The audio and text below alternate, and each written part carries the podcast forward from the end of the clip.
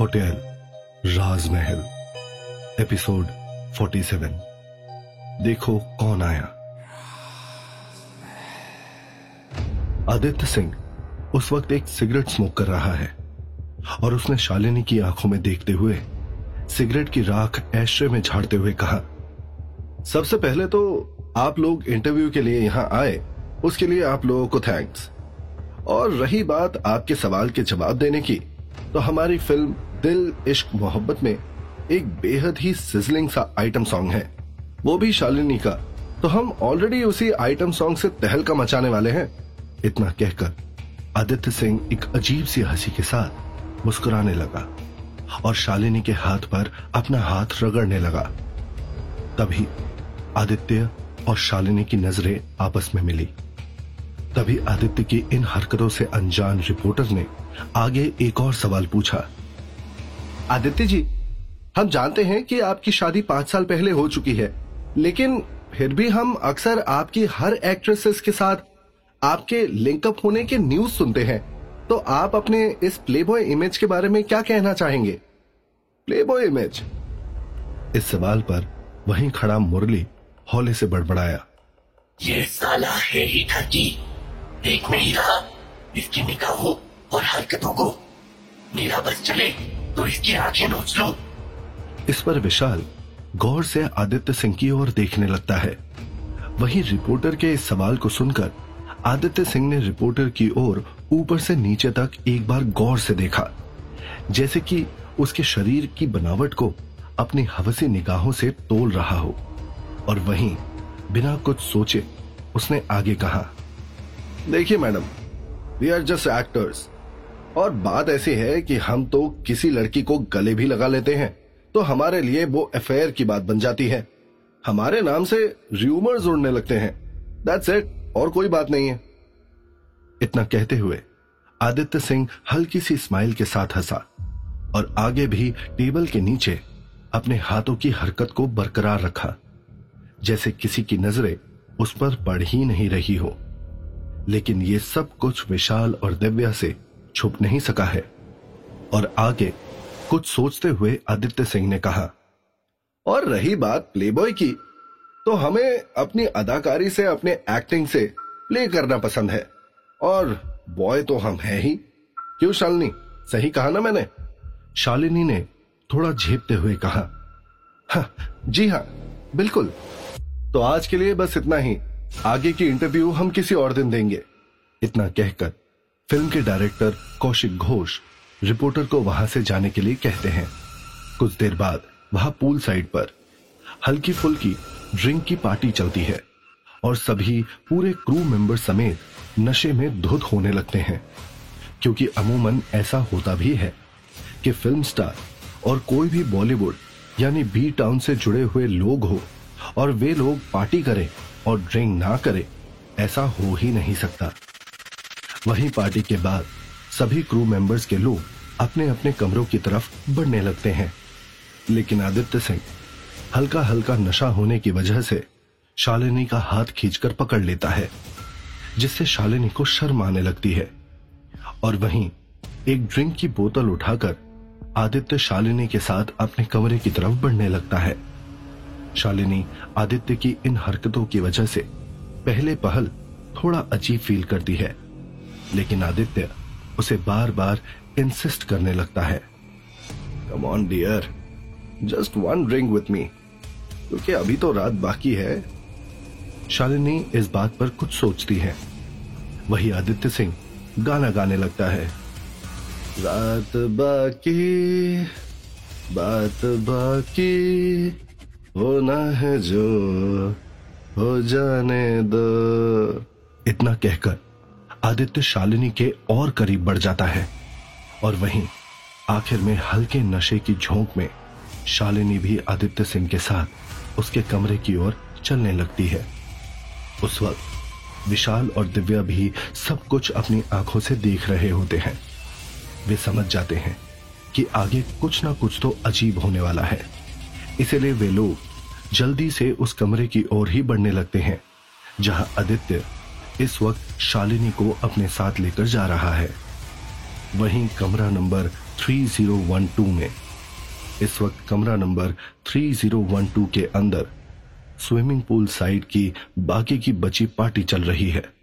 लेकिन इस वक्त कमरे में सिर्फ़ और सिर्फ़ आदित्य और शालिनी त्रिवेदी मौजूद हैं। आदित्य सिंह टेबल के सामने एक चेयर लगाकर शालिनी के साथ बैठा हुआ है और ड्रिंक कर रहा है।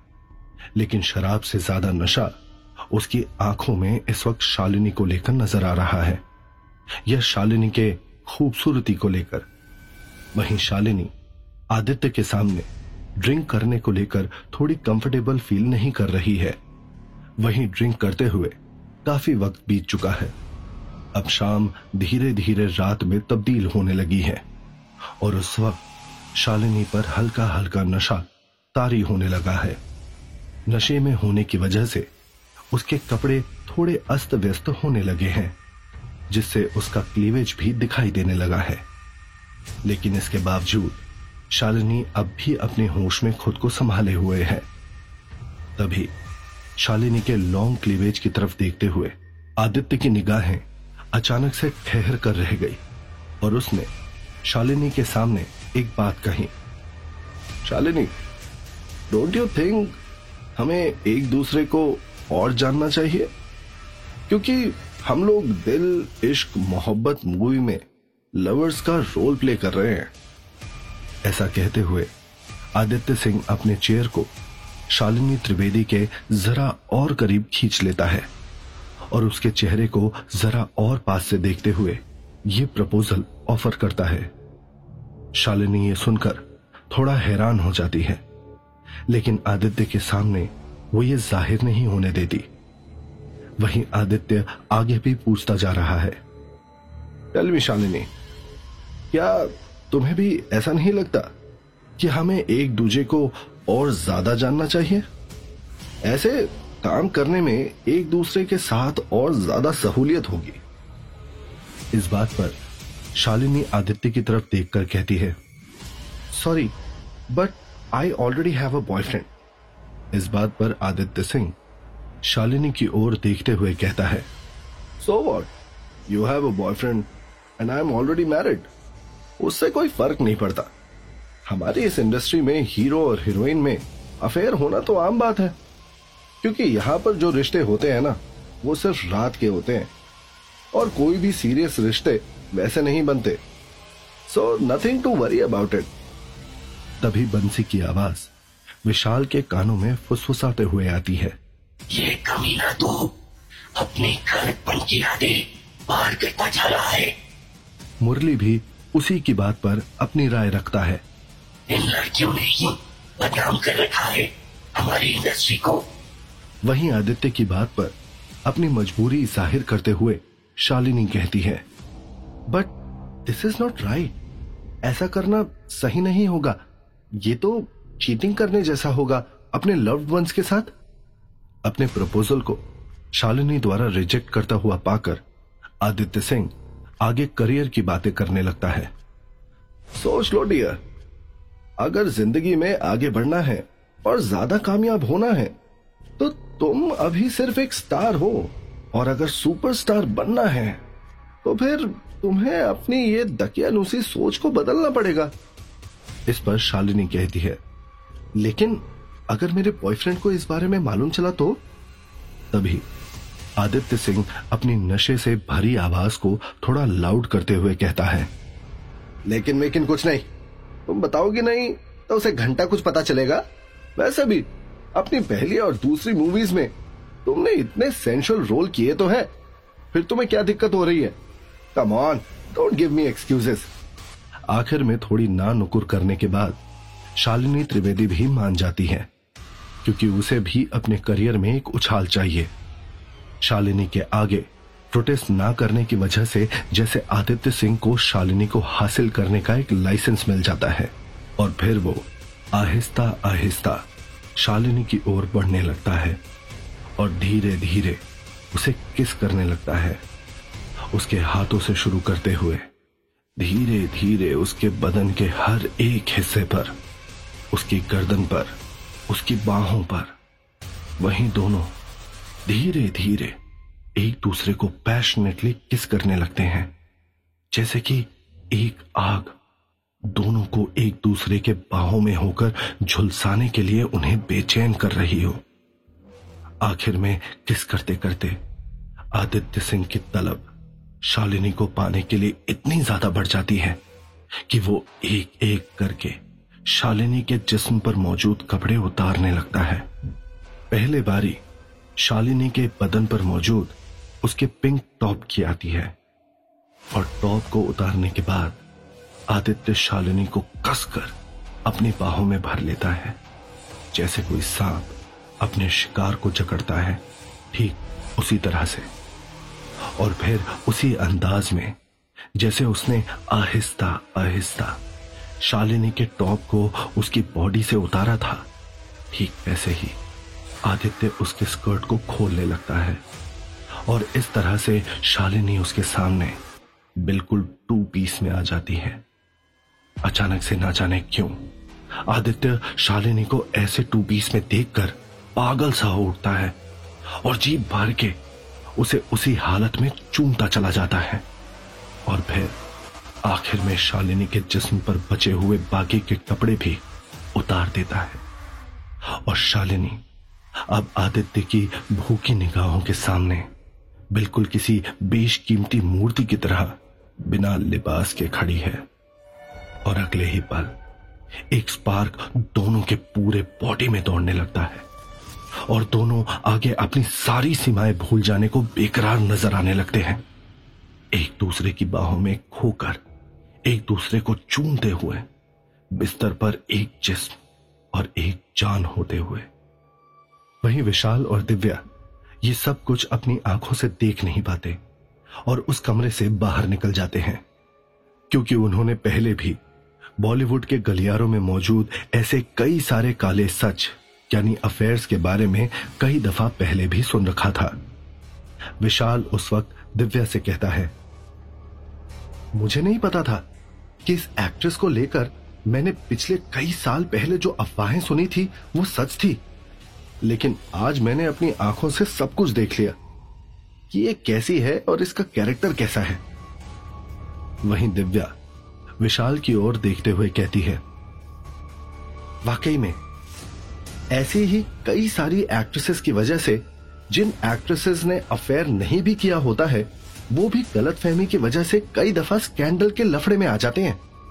वहीं, कमरे में जहाँ एक तरफ़ आदित्य सिंह और शालिनी एक दूसरे के जिस्म में खोए हुए रहते हैं, वहीं शालिनी का फ़ोन लगातार रिंग करता जा रहा होता है। लेकिन शालिनी फ़ोन कॉल को देखने के बावजूद भी जानबूझकर फ़ोन को साइलेंट कर देती है और फ़ोन को बेड के एक साइड पर यूँ ही रख देती है। फ़ोन तब भी लगातार वाइब्रेट करता चला जाता है। लेकिन जब जिस्म की आग रूह तक को जलाने लगती है, तब क्या दुनिया और क्या फ़ोन कॉल्स? और वहीं ये दोनों लोग सारी रात एक दूसरे के बदन से बदन जोड़े, दुनिया की बिना कोई परवाह किए एक दूसरे में खोए रहते हैं। और बेहद ज़्यादा थक कर दोनों एक ही कमरे में एक ही बिस्तर पर एक साथ बिना कपड़ों के सो जाते हैं। वहीं सुबह अभी ठीक से हुई भी नहीं थी। अभी बस ब्रह्म मुहूर्त का ही वक्त था कि होटल राजमहल का वो बड़ा सा दरवाज़ा खुलता है और उस बड़े से दरवाजे से एक लंबे चौड़े कद काठी का आदमी बड़े बेसब्र कदमों से आगे की ओर बढ़ता ही चला जाता है। उस वक्त रिसेप्शन डेस्क पर कोई भी मौजूद नहीं होता और ना ही सिक्योरिटी गार्ड, जो हमेशा की तरह मुस्तैदी से निगरानी रख रहे होते हैं। इसीलिए उस आदमी से पूछने वाला भी वहाँ कोई मौजूद नहीं होता है। वैसे भी, जितनी बेसब्री से वो आदमी सीढ़ियों की तरफ़ बढ़ता चला जा रहा है, उसे देखकर तो साफ़ साफ़ यही लगता है कि कोई उस आदमी से पूछता भी कि वो कहाँ जा रहा है और क्यों जा रहा है। तो शायद वो बताने के मूड में ही नहीं होता। ये आदमी अपने सर पर एक हैट लगाए हुए है और बदन पर एक पोलो टी शर्ट और एक पैंट पहने हुए होता है। और वहीं एक साथ वो आदमी दो दो सीढ़ियाँ फलांगते हुए आगे बढ़ता चला जाता है। और आखिर में तेज़ी से बढ़ते हुए वो कमरा नंबर 3008 के पास जाकर रुक जाता है। उस कमरे का दरवाज़ा खुला हुआ होता है। और वो कमरे में झाँक कर देखता है, लेकिन वहाँ कोई भी नहीं होता। और उसकी आँखों में नज़र आती बेचैनी अचानक से और ज़्यादा बढ़ जाती है, और वो कमरे से निकलकर इधर उधर झाँक कर देखने लगता है। कमरा नंबर 3012 के सामने मौजूद विशाल और दिव्या भी इस आदमी को पीछे की ओर से देखते हैं। लेकिन ये आदमी इतनी ज़्यादा जल्दबाजी में क्यों है, ये वो समझ नहीं पाते। और तभी ये आदमी आगे दूसरे कमरे की ओर जल्दी से बढ़ने लगता है। और एक कमरे के पास जाकर वो दरवाजे पर नॉक करने ही वाला होता है कि तभी हड़बड़ाहट में नज़र आते उस आदमी पर एक होटल स्टाफ की नज़र पड़ती है। उस वक्त वो होटल स्टाफ एक ट्रॉली लेकर वहाँ कॉरिडोर से गुजर ही रहा होता है। और उस कमरे के पास जाकर वो होटल स्टाफ उस आदमी से पूछता है, सर, क्या आप किसी को ढूंढ रहे हैं? कुछ हड़बड़ाहट के साथ वो आदमी होटल स्टाफ की ओर देखकर पूछता है, मैं एक्टर आदित्य सिंह को ढूंढ रहा हूँ, जो इसी होटल में कहीं ठहरा है, लेकिन मुझे उसका कमरा नंबर ठीक ठीक नहीं पता। इस सवाल पर वो होटल स्टाफ उस आदमी को ऊपर से नीचे तक देखता है, लेकिन उसे उस आदमी का चेहरा बड़े से हैट की वजह से ठीक से नज़र नहीं आता। वो होटल स्टाफ उस आदमी से कहता है, रूम नंबर 3012 वहीं ठहरे हुए हैं एक्टर आदित्य सिंह. इतना सुनते ही वो हड़बड़ी में नज़र आता आदमी उस होटल स्टाफ की ओर देखकर कहता है थैंक यू और अपने उसी बेसब्री भरे कदमों के साथ वो कमरा नंबर 3012 की ओर बढ़ने लगता है और कमरे के ठीक पास खड़े विशाल और दिव्या की पूरी बॉडी से आर पार होकर वो उस कमरे के सामने पहुंचकर कमरे का दरवाज़ा ज़ोर ज़ोर से खटखटाता है। तो क्या होगा आगे कहानी में? कौन है ये आदमी? और क्या लेना देना है उसका आदित्य सिंह के साथ?